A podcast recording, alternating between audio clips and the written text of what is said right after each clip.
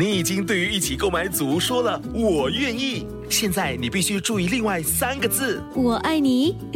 我知道，BTO 不是 HFE。如果你在申请预购组屋，必须获得购屋资格通知书，简称 HFE 通知书，整个程序约需一个月。还没取得 HFE 通知书，请上网 h o m e s dot h d b dot g o v 直来去申请。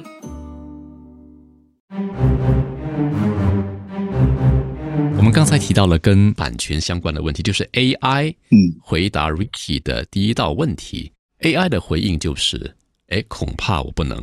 因为有恐侵犯周董的版权。OK，是那提到版权，它是一个很复杂的问题。AI 如何对音乐娱乐业界的营销与版权产生冲击，甚至碰撞？这个就是等于是我的工作范围嘛。所以我在想，当 AI 出现的时候，我们这些所谓的音乐相关的产业的从业人员，我们会受到什么样的冲击？我们会不会没有工作？还是说我们应该要怎么样面对我们未来的一些工作？嗯哼，那其实，在唱片的产业里面有分至少两大部分，一个是跟艺人的创作相关的。那艺人创作相关是什么呢？就是譬如艺人的经济，然后或者是艺人的宣传。这两种工作呢，基本上还挺需要亲力亲为的。我们都这样说啊，就是一个人要当三个人用或好几个人用，所以基本上这样的工作就是手工业。意思就是你要你要自己要做很多很多事，你也要学很多东西。那像这样子的工作，譬如说他带艺人到处去上通告啦，艺人办演唱会，因为是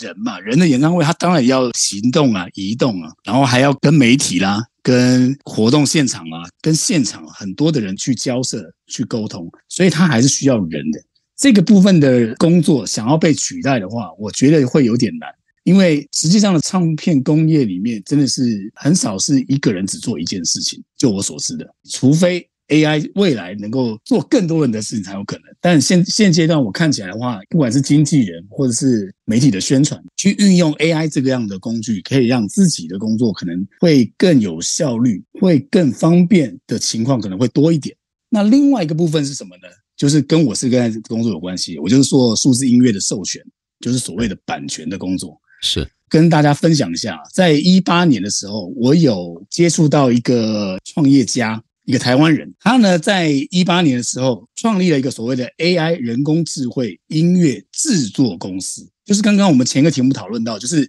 AI 人工智慧去创作音乐。基本上这家公司呢，就是利用很多的大数据的分析哦，然后。去创作出各种风格的背景音乐。你们要问我说，为什么他要做这件事情？因为这个公司基本上是它是具有商业化目的的。譬如说哈，我们应该都有很多逛街的经验，是，我们去到商场或者是去到一些实体的店面去消费的时候，店家基本上不会没有声音。我的意思就是说，应该是有音乐嘛，对不对？你进到一个店面去消费的时候，不管你是餐厅还是到是一个一个购物的商场，应该会有音乐。那个音乐本身是有版权的。如果这个商家或者这个餐厅，它播放的那个音乐本身的版权费用很高的话，嗯，对一个营业场所来说是一笔不小的费用。对，然而这是一个还比较使用者付费的情况来看，但是其实很多地方很多的人或者创业的过程里面，并不知道自己在营业场所里面播放音乐，因为他可能是自己的收音机啊、自己的 CD 啊。自己的手机啊，甚至是串接网络上的一些播放音源，他不知道这样播放音乐本身是其实是有版权问题的。哦，那因为它是一个营业场所，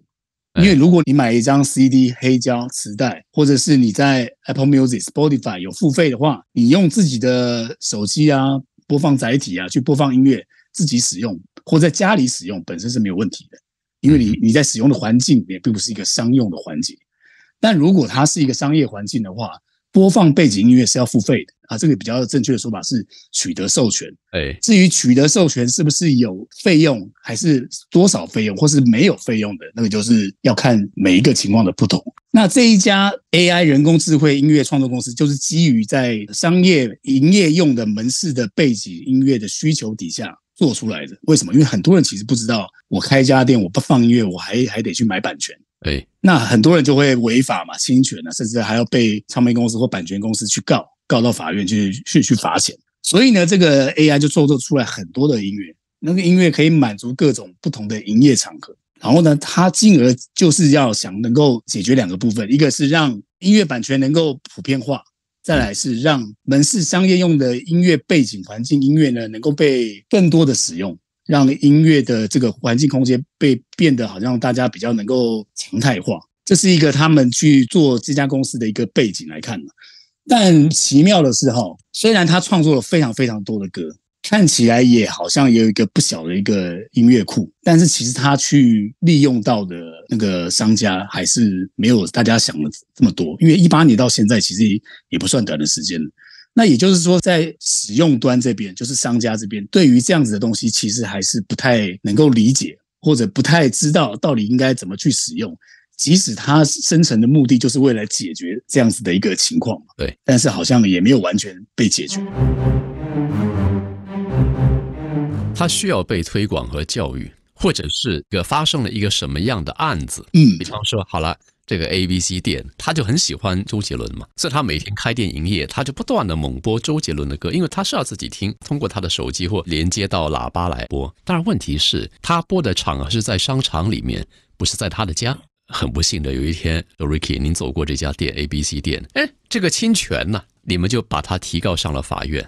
这个这个案子就上了新闻。那出现这么的新闻的时候，它就会有一个警戒的作用。有发生过类似这么样的 case 吗？有很多，非常多。尤其比如说去到台北的西门町里面，西门町就是一个商场，你到一楼经过一个店面，都会有人放音乐。那如果你放的音乐是没有版权的话，这个行业会有秘密客去查访。但是其实也有解决方案了，这个解决方案也行之有年。其实唱片公司协会啊，就会透过台湾的电信公司去推广一个所谓的放心播的一个，算是一个产品吧。这个产品都是专门提供给商用的门市使用的，也就是说，它有点类似机上盒啊，机上盒。那机上的也是这样连接网络的，你付了费话，登录你使用者的账号密码，那基本上这里面的音乐库你都能够去使用它。它大概也是一个月一个固定的费用吧，只是比一个人的使用稍微高一点的，也没有多高。音乐库里面也是非常非常多的歌，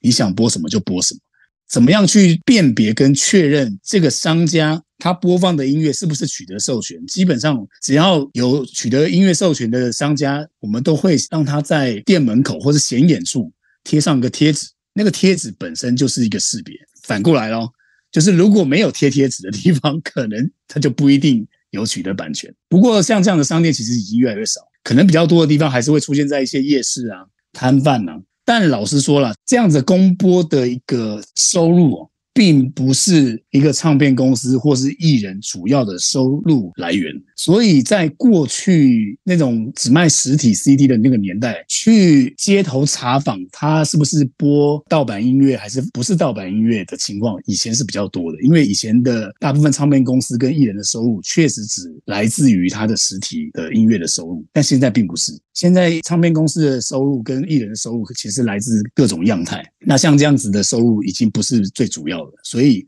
老实说，我们也不会花这么多的人力，或者去像你刚刚提到打官司，甚至还搞坏了粉丝跟歌手之间的情感的问题。但我我这样讲，并不是鼓励大家去做这个事情，因为应该说，我们做音乐这个东西，基本上就是要尊重一个人的智慧财产权。你使用他的音乐不一定付费的，重点是要取得授权这个观念。只要你有取得授权，授权的样态其实也非常的多。像我们也授权过很多给，比如说一些公家机关、政府机关或者学校、学生团体，我们常常也是让这些不管是团体还是个人是免费使用的。只要他们用在了不是商业用途，他们向我们提出版权需求的时候，都能够说得清楚他为什么怎么用。那基本上不见得都是要费用的，就算要费用，可能也都是比大家想的都是负担得起的那种费用。嗯嗯，因为。音乐更多的需要是传播嘛，而不是只是去盈利这个目的而已。它不是，它不是。所以像像我刚刚提到那个 AI 人工智慧的情况啊，它一开始初期的时候就是用免费注册，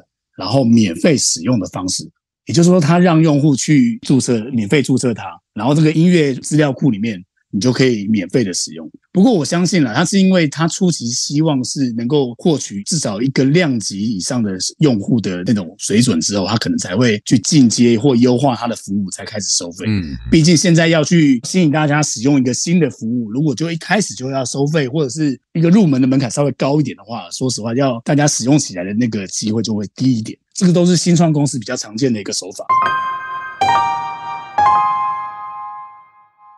人体肌肉质量随着年龄增长逐年下降，严重影响我们的生活品质。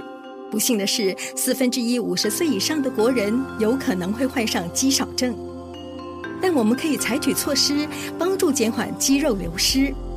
定期进行阻力运动，摄取含丰富蛋白质的均衡饮食，都有助于增加和强化肌肉。每天两杯 Marigold HL 牛奶，足以提供二十克蛋白质。